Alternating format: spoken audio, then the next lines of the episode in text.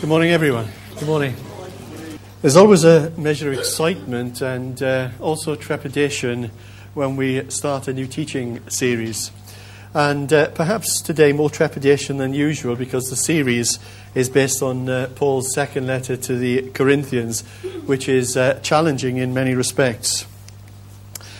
Uh, the apostle Peter writes in 2 Peter 3:16 of Paul he says his letters contain some things which are hard to understand. Do I hear an amen on that one? Uh, which ignorant and uh, unstable people distort as they do other scriptures for their own, to their own destruction. Three things about that verse.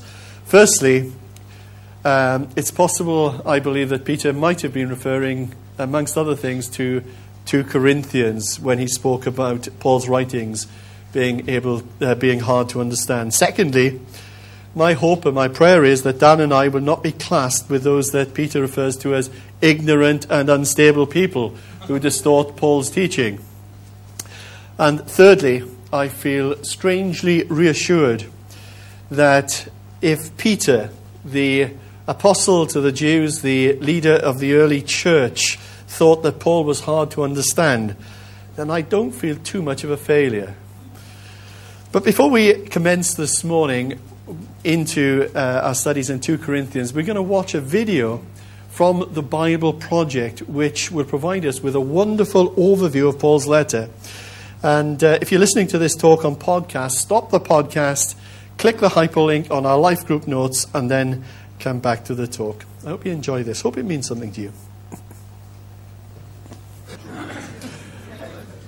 So I hope you all know now maybe Dan and I don't need to uh, uh, speak on this for the next four months. That's very good, isn't it? I hope you found that uh, great. What we've done this morning as well for you, um, that map that was put up, uh, we've got a number of these uh, run off. Please pick one up, they're in the foyer. Stick it in your Bible, and when you're reading through 2 Corinthians over the next uh, few months, you know, hopefully that will help you. It will be a, some kind of prod. This morning, this uh, message is in two sections. The first section is uh, I'm going to give you a background. I'm going to be talking about the context of 2 Corinthians because, again, if we just jump into the text, we might miss what the message is all about. So I'm going to do that. I'm just going to spend maybe quarter of an hour doing that. And then we're going to come to the text and we're going to be looking this morning at the first 11 verses of chapter 1. And I do encourage you, please bring your Bibles. Uh, the Bible that we are using through this particular series is the NIV, although we'll be referring to other texts as well, other versions. Okay, where do we start? Firstly, let's start with the people of Corinth. The people of Corinth had uh, a reputation in the ancient world. They had a reputation for being a disorderly, hard drinking, sexually promiscuous uh, bunch of people. The city of Corinth boasted the temple of Aphrodite, who was the goddess of love. And the worshippers of Aphrodite practiced uh, ritual prostitution. The temple of Aphrodite in Corinth had a thousand priestesses uh, who were essentially sacred prostitutes, and each evening they would walk into the town or the city of Corinth to ply their trade. Corinth, if you like, was a kind of Soho on amphetamines, if you get that, all right? That's the kind of place that we're talking about. In fact, in the um, ancient world, whenever a Corinthian or someone who was portraying a Corinthian came on stage in a Greek play, that person was nearly always drunk and someone with loose morals. And to call someone a Corinthian was perhaps one of the greatest insults that you could ever call a person. And to call a woman a Corinthian girl meant that you were calling her a prostitute. Each year, the, uh, there are new words which are added to our dictionaries. Uh, language it continues to change and expand, and likewise in the, the Greek world as well. And there was a word called uh, a word korinthiazesthai. It was added to the vocabulary, And it meant to live like a Corinthian, which meant to live in drunkenness and immorality. And it was to this particular city that the Apostle Paul came with the message of Christ. It was his second missionary journey, and um, we can read about that in Acts chapter 18. We're not going to jump into that this morning. Maybe this afternoon, when you've got five minutes, it'll only take you five minutes. Read through the background of how Paul founded that church in Corinth in Acts 18. Paul stayed in the city there for about 18 months before he then went off to Ephesus and he shared the message of Jesus with whoever would listen to Jews and to Gentiles, to men and women, to free people, and also to slaves. Paul visited Corinth three times, and in between each letter, uh, each visit rather, there were two letters. Now, if your maths is any good, that means that he wrote four letters to the Corinthians. But you might say, well, there are only two letters uh, in the New Testament addressed to Corinth, which is right, of course. Two letters have been lost to us. So, First Corinthians that we find in our Bibles is actually the second letter that he wrote, and 2 Corinthians is actually the fourth letter he wrote. Are you still with me? Okay. And the reason that we know about these other letters is because the letters that we have in our Bibles actually refer to other letters. Now, Dan mentioned that last year uh, we spent about four months teaching on 1 Corinthians, and we entitled that series. Do any of you remember what that, t- that series was entitled? Oh, this is really doing our, our sense of worth wonders here, Dan. Thank you for that, folks. I'm so appreciative of you. And uh, how about the church that had a love affair with problems? Yeah? Oh, it's all coming back now. Wonderful. But I think I'm just going to go into a dark room and cry. And if you want to revisit some of that teaching, or maybe you weren't around in those days, then go onto our website. There's a whole series section there um, of sermons and just listen to some of the podcasts. When people become Christians, they don't always become nice. Well, certainly not instantly, at least. And that's a bit of a surprise to many people. You see, conversion to Christ doesn't always automatically furnish a person with impeccable manners and flawless morals. And that was certainly true of the people at Corinth. And just to remind ourselves of Paul's first letter to the Corinthians, it was to these people who had received Christ, and yet they continue to have some major problems. There was quarreling and divisions going on in their churches. There were problems of marriage and relationships, problems of sexual immorality, with one member of their church congregation sleeping with his stepmother, which some of the people in the church were not only turning a blind eye to, they were actually approving of it. There were other Christians who were taking their fellow Christians to court. And Paul was rather cross about that, that they should air their dirty laundry before others in this matter, in this manner. Begs the question, doesn't it? I wonder what Paul would make today of those who do much the same through social media and Facebook. Whoa, just a thought. Paul was also concerned uh, over the way that people shared the Lord's Supper. Rich people were ne- neglecting poor people, and they also had problems over the things that they believed. Some of them believed that there was no resurrection of the dead. How contemporary is that in the 21st century, where some people say, once you're dead, you're dead? Well, that was going on 2,000 years ago in the city of Corinth. That's why Paul writes 1 Corinthians chapter 15. So this was a very charismatic church as well. Gifts of the Spirit were in operation in abundance. And yet, Paul had some very strong words to say against the Corinthians for the way that they practiced those gifts. So you could say that this church in Corinth was charismatic, but it was also chaotic. And within them, within this church, you had both the sordid and the sublime. Three phrases that would sum up the, the, the Corinthian church. They were intellectually proud, they were materially prosperous, and they were morally corrupt. Now, Paul heard that things were not good in Corinth. And that's why he wrote 1 Corinthians to sort these things out. They'd messed up big time, but Paul doesn't disown them as brother and sister Christians. He doesn't despise them because of their bad behavior. He doesn't uh, rant at them over their irresponsible ways. He just loves them and offers them uh, spiritual direction and a way forward. But it seems as though some of these Christians rejected Paul's teaching, they rebelled against Paul. And Paul follows up uh, this letter with what he calls the painful visit. And that's in uh, 2 Corinthians 2 1. And Dan is going to speak to us on, on some of this next week. And the painful visit was then followed up with another letter, a letter which has been lost to us. And Paul says that this other letter, this letter that has been lost to us, was written with anguish of heart and with many tears. Now, the result of that letter, which we don't have, was that the majority of these Corinthian Christians apologized to Paul. They wanted to be reconciled to him. Some of them, however, were not repentant.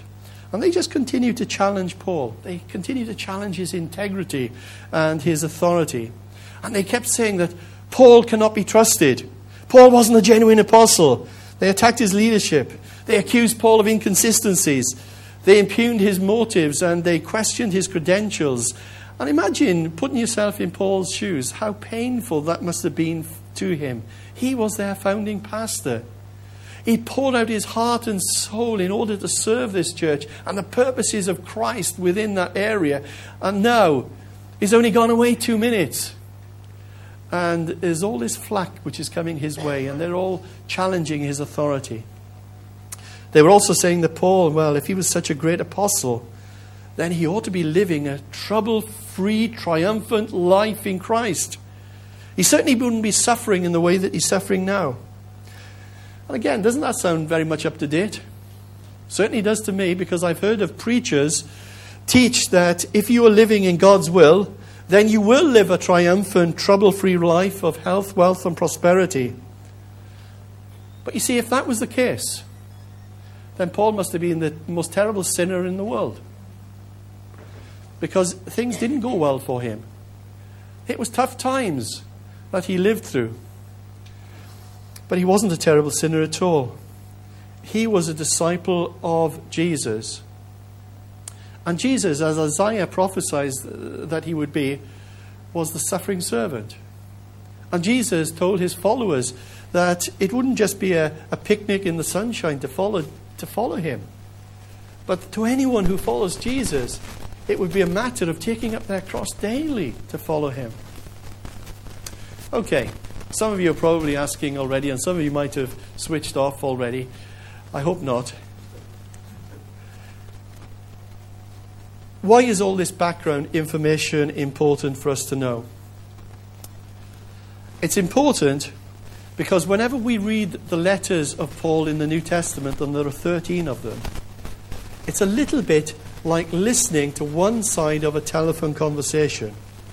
You know what it's like, and I think I've given this illustration before. If you're in a room and someone else in the same room is on the telephone to a third party, you are only listening to what they are saying, but you can't hear what the other person is saying, unless, of course, the, the, the phone is on speaker mode, and then you can hear the whole conversation. I'm often on a Sunday evening in the room when Julie is speaking to her parents. And then Julie will mention someone's name. And then there will be a short gap. Obviously, her parents are responding in some way which I can't hear. And then she's in fits of laughter. I hate that. and not for the reason you think. I hate it because I'm infuriated that I, I just want to know what's going on. Because I'm nosy, you see. I want to know what's going on, and I've got to wait another 45 minutes before I can actually. 45 minutes if I'm lucky. Okay. Now, similarly in Paul's letters, And whenever you read the New Testament, it's like listening to one side of a telephone conversation. And what we need to do, because it's just the one side, it's just Paul's side that we're hearing, we need to do as much detective work as we possibly can. We need to find out as much as we can what was happening then in the city of Corinth for Paul to actually write these things, what was happening in the church for Paul to need to write these things. And when we understand that, we will understand more of what Paul is saying and why he is saying it. There are huge differences. For any of you who have read 1 and 2 Corinthians recently, the first letter deals with practical issues and what Paul thought was wrong with the Corinthians, but the second letter, the one that we're looking at right now, is dealing with personal insults and what they thought was wrong with Paul. And this letter is perhaps one of the most personal of all of Paul's letters in the New Testament. That Paul is forced to defend himself and his ministry. Very much wears his heart in his sleeve. And he provides us also with some of the most wonderful principles and words that we find in the New Testament. So much more I could say, but I'm sure that we'll pick up this as we, we study the scriptural passage together. Please, please, please, Sunday mornings, bring your Bibles along. Okay? Do that. So you can check that we are on the straight and narrow and teaching Paul correctly. Okay, we're going to turn to uh, 2 Corinthians. So if you've got your Bibles, reading from the New International Version this morning. So we are, for the next uh, part of our this morning, just going to have a look at the first 11 verses. I've put it on screen for you as well. Paul, an apostle of Christ Jesus by the will of God, and Timothy, our brother to the church of God in Corinth, together with all his holy people throughout Achaia. Grace and peace to you from God our Father and the Lord Jesus Christ. Praise be to the God and Father of our Lord Jesus Christ, the Father of compassion and the God of all comfort, who comforts us in all our troubles, so that we can comfort those in any trouble with the comfort we ourselves receive from God. For just as we share abundantly in the sufferings of Christ, we also, so also, our comfort abounds through Christ. If we are distressed, it is for your comfort and salvation. If we are comforted, it is for your comfort, which produces in you patient endurance of the same sufferings we suffer. And our hope for you is firm, because we know that just as you share in our sufferings, so also you share in our comfort.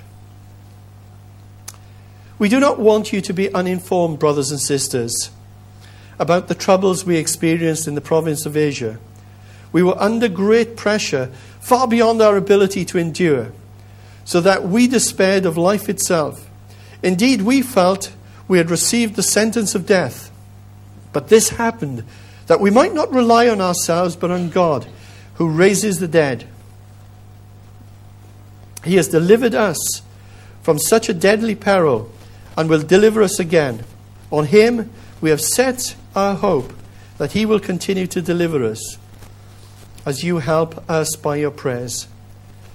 Then many will give thanks on our behalf for the gracious favor granted us in answer to the prayers of many.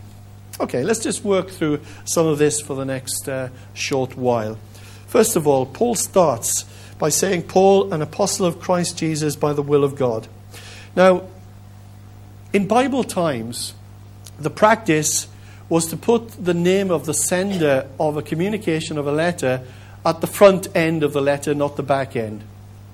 Um, which I think personally is, is quite good practice. You can then decide whether you want to read the letter or not, can't you? Yeah? it's not much unlike, you know, it's not unlike what we do with emails because you know who an email is for straight away. Uh, I remember Earlier in my ministry, I received a, a letter, still with me very, very vividly, 30 years on, and it was full of vitriol and full of venom. And by the time I got to page four, I was utterly devastated because this other person took great delight in telling me everything that was wrong with me. It was a very long letter, I tell you.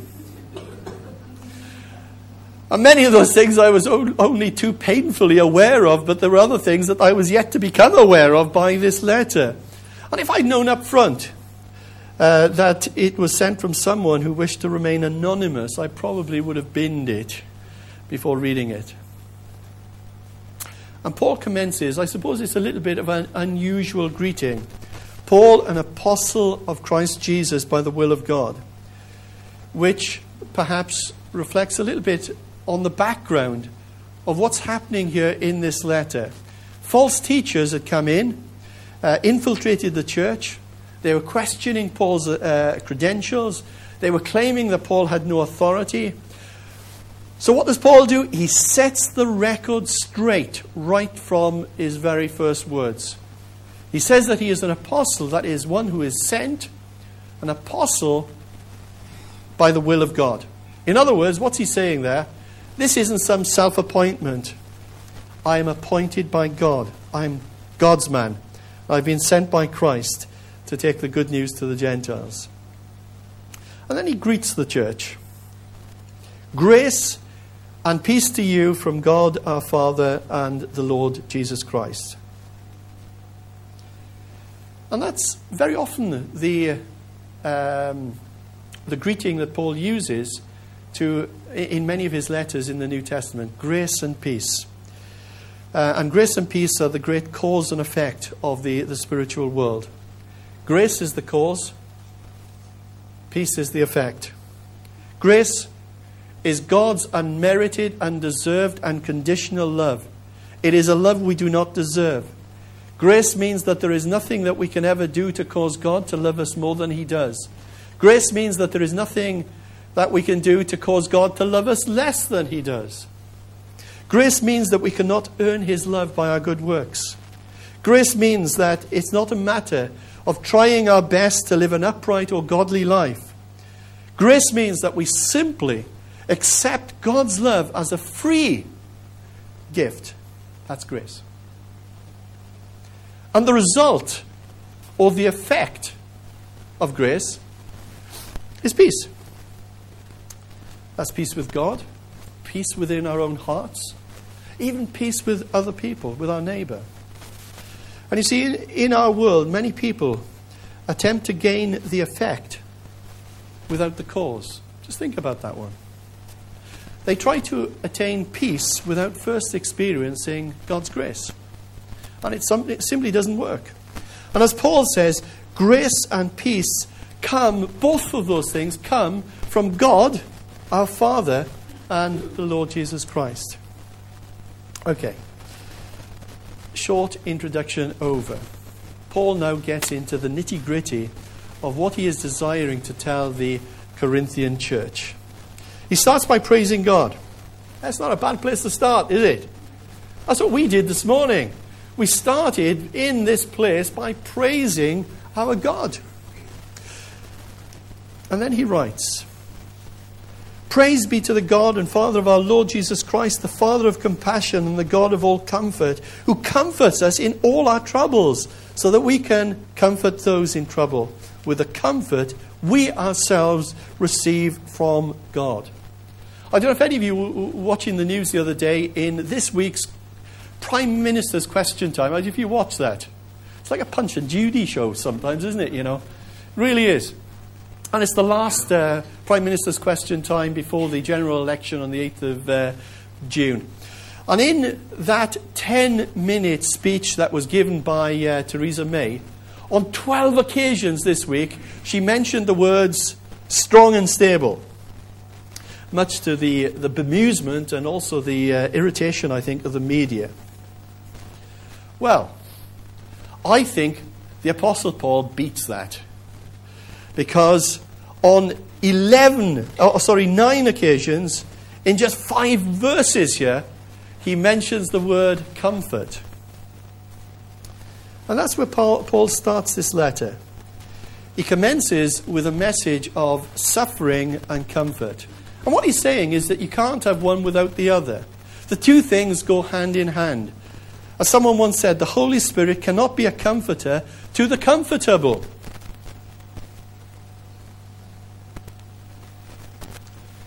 And in these opening verses, Paul says that God is not only the source of his authority, but God is also the source of his comfort. Now, Paul, we regard him highly. You know, 13 of his uh, writings are found in our New Testament. He was the founding pastor of the Corinthian church. He was an apostle to the Gentiles. He was a great man. But he was also a human being, a man of flesh and blood like, like us. And he knew what it was to experience trouble. And just look there in this text of the few words that he is using of himself. He speaks in verse 4 there. I'll put it in red. Uh, of troubles. In verse 5, of sufferings. In verse 6, of distress. Then in verse 8, of great pressure and despair. Verse 9, he felt the sentence of death. And in verse 10, that he faced deadly uh, perils. You see, as well as the physical persecution, he also suffered criticism, ridicule, sickness, depression, bereavement, injustice, disappointments, temptation, the, uh, and, and, difficult pers- personal relationships. I don't know about you, but I am always encouraged when those people whom I look up to, those men and women of faith, when they have tough times too. I'm encouraged by that. I'm always more encouraged when they talk to me about their trials or their discouragements or their failures or their weaknesses than when they talk about their strengths and their accomplishments and their victories. It's funny that. Always much more encouraged when they own up and I know that they are made of the same frail flesh as I am. So Winston Churchill once said, The pessimist sees the difficulty in every opportunity. The optimist sees the opportunity in every difficulty. And by that definition, Paul was definitely an optimist because he sees opportunities and benefits in all of his sufferings. So Paul commences this uh, section with, with praise to God, not for the problems, but for the positive benefits that have resulted from his sufferings. Uh, so, what, what are these benefits or blessings of suffering? Well, firstly, he says, that you will be comforted. And this not only applies to Paul, this applies to all of us, all of God's people. And I want you to sort of take, you know, we've been dealing with a lot of head stuff this morning so far. I understand that, but now we're going to deal with some hard stuff, okay? That you will be comforted. Verse 3 and 4. The God of all comfort who comforts us in our troubles as I said earlier, the Holy Spirit cannot be the comforter to the comfortable. And it's very often in the most difficult situations of our lives that we experience God's grace and comfort. And it's in times of anguish and despair that we perhaps experience most the, the, the presence of God in our lives. And it's during those hard times that God, the God of all comfort, comes alongside us and makes himself known in a way which we seldom experience in the good times of life. The word comfort is a, an interesting word. Um, just, just hold on to this for 30 seconds. I'm, I'm going to go on a slight detour. Please just don't, don't worry, it's not going to be more than 30 seconds, okay? But the word comfort is the word in Greek paraklesis. It might not mean an awful lot to you. The word para, as you can see there, means alongside. Klesis is the word called comfort, therefore, actually means to be called alongside another. And that is the same word that Jesus used of the Holy Spirit. Because when Jesus said, Another comforter is coming, the Father is sending another comforter, that's the word that he used. One who is coming alongside us. So, what am I saying by that? I'm saying this. In our troubles, it is God, the Holy Spirit, none other, who comes alongside us in all of our troubles. That He is not neglectful of us, He is not ignorant of our suffering, He is not far away. He is not apathetic or indifferent to our pain, but He is the source of all comfort who will come alongside us. Reminds me a little bit of the 23rd Psalm when King David wrote, Even though I walk through the valley of the shadow, uh, the shadow of death, I will fear no evil. Why? For you are with me. Okay, what other blessings do we get? Secondly, you will be able to help others. Look at those verses. The God of all comfort, who comforts us in our troubles, so that we can comfort those in any trouble with the comfort we ourselves receive from God. Now, if you this morning are going through a time of suffering, what Paul says next may not at this moment bring you an awful lot of help, okay? But what he is saying here, there will come a time that it will be hugely helpful to you. And that is the comfort that you have received from God can be used. It's not gone to waste. No suffering is wasted in your life. That there will come a time when you yourself can pass that comfort on to others because people always identify with people who have shared the same pain. Now, as a pastor, it's my privilege, and it really is a privilege, to come alongside people who are going through great times of trial and suffering in their lives. And I'm very careful not to say to them, I know what you're going through, when perhaps I don't. There are times that I might be able to relate because the suffering that they're experiencing is something that I personally have experienced. But even then, I'm cautious about saying, I know what you're going through. I might say, I can only imagine the hurt that you're experiencing. But that's quite different from saying, I know what you're experiencing. You see, a Christian, for example, who has gone through a miscarriage will be able to speak more powerfully about God's love and comfort during those hard times to someone who hasn't experienced uh, more than someone who has not experienced that trauma. Do you remember when Anna and Robin Clayton were with us before they moved to York? You know, they were just so able to do that, bringing words of comfort and hope to other families who were experiencing all the things that they'd experienced. A person who has gone through the anguish of divorce, through the pain and the hurt of betrayal, perhaps, through financial struggles, through the, share, the sharing of young children, is in a privileged position to help someone else come through that same trauma. The pain of bereavement of a close family member, a husband, a wife losing a child, often equips that person to share God's love with others who are experiencing the same agony. The God of all comfort, who comforts us in our troubles, so that we can comfort those in any trouble with the comfort we ourselves receive from God.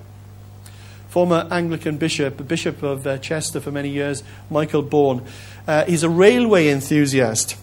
And he explains here what Paul is uh, referring to in terms of the difference between a Euston experience and a Crewe experience. Now you're wondering, what on earth am I talking about?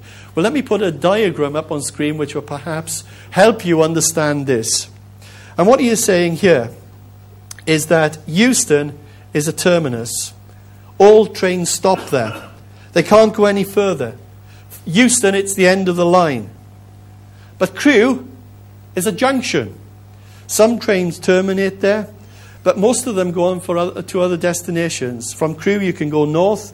They branch off to Liverpool or to Preston, then Scotland, to Manchester, to Chester, then to North Wales. If you're going south, you can go to Shrewsbury or Derby or to London. And what Paul, in effect, is saying here is that the comfort that we have received from God is to be a Crewe, not a Euston. have you got that? You see where he's coming from? You see, it's, it's natural to want the comfort in Euston terms. We want all the comfort ourselves. We're going through a rough time and we want all the comfort that God can bring us. And that's understandable. But God's desire ultimately is for us to be a Crewe, not a Euston. This is what he writes. We may be devastated by the death of a husband or wife. The aching void goes on and on. At the same time, as we draw on God's comfort, we should take note so that we can help others going through the same valley later. Sometimes God's comfort is very practical, like the cake and water for the spiritually depressed Elijah, rather than a sermon or text. Sometimes it is the quiet presence of a friend in Christ that means more to us than talking. Learn from the way God comforts you directly and through others, and so become a more effective minister of comfort to others in Christ. Well, let me put it another way to you, a way that perhaps you might be able to remember a little better. Our mess of yesterday can become our message today. That's what Paul's saying. And our test can become our testimony. And our misery can become our ministry. Third blessing, you will be changed. Paul tells us in verse 6 that hardship produces uh, in you patient endurance. You see, hardship, the sufferings, the trials of life, whichever way that they come to us, they do something in our hearts, in our lives. They transform us into godly characters. They are God's way of making us more like Jesus. In one of Paul's letters, he writes, We can rejoice too when we run into problems and trials, for we know that they help us develop endurance, and endurance develops strength of character. And character strengthens our confident hope of salvation. And this hope will not lead to disappointment, for we know how dearly God loves us because He has given us the Holy Spirit to fill our hearts with His love. You see, we don't rejoice because of the trials and the problems and the suffering. That would be utterly perverse to say that. But we can rejoice in them. And we know that in God, that God is using life's difficulties to develop our characters, to uh, deepen our trust in Him. And our troubles provide an opportunity for us to grow and to mature as Christians. There's an old Arab proverb which says, All sunshine makes a desert. Think about that. And maybe we need to think of that proverb in terms of our own spiritual lives. You see, a desert place in our hearts is more likely to be brought about through lack of trials and difficulties than through the presence of them. And finally, you're glad to hear, you will learn to trust God. Verse 8 We do not want you to be uninformed, brothers and sisters, about the troubles we experienced in the province of Asia. Now, we're not given the, the, the specifics of those troubles. We're not told that in this letter. Uh, we can only imagine. We were under great pressure, far beyond our ability to endure, so that we despaired of life itself. Indeed, we felt we had received the sentence of death. Now, whatever these troubles were that Paul was talking about, we're not talking of dandruff or uh, man flu, okay? This was absolutely serious. But look at his next words there. But this happened that we might not rely on ourselves, but on God who raises the dead. Now, Paul didn't grumble about his troubles because he realized that those troubles had a purpose. They forced him away from self reliance to rely more heavily, more robustly on God Himself. And when we become aware that the difficulties of our lives, which we don't like, do we? None of us does. You know, those times of suffering and trial and the problems when they come. Lord, get me out of this quickly. We, we hate those times. But if we know that those ultimately have a problem, even though we uh, have a, a purpose, rather, even though we might not know what that purpose is, even within the span of our lives on planet Earth, at least we can say, Lord, okay, what are you teaching me here? What are you showing me through this? How does this all work? Help me to trust you more, Lord those trials can become bearable. Okay, I'm done. Take heart in your struggles. God is with you through them. He is the source of your comfort. He is your refuge and strength and an ever present help in trouble. God will use those trials and will use you, if not now, maybe sometime in the later, and use what you have been through to touch the lives of other people. No trial is wasted. Thirdly, God has a purpose. And just remember that when you're going through the furnace, He is the one with His hand on the thermostat. He is using those trials perhaps just to make you a little bit more like Jesus. And fourthly, God's greatest purpose to you is to bring you closer to Him and to cause you and to encourage you to trust in Him and to lean upon Him, even in those places you're not permitted to see. Let's pray together.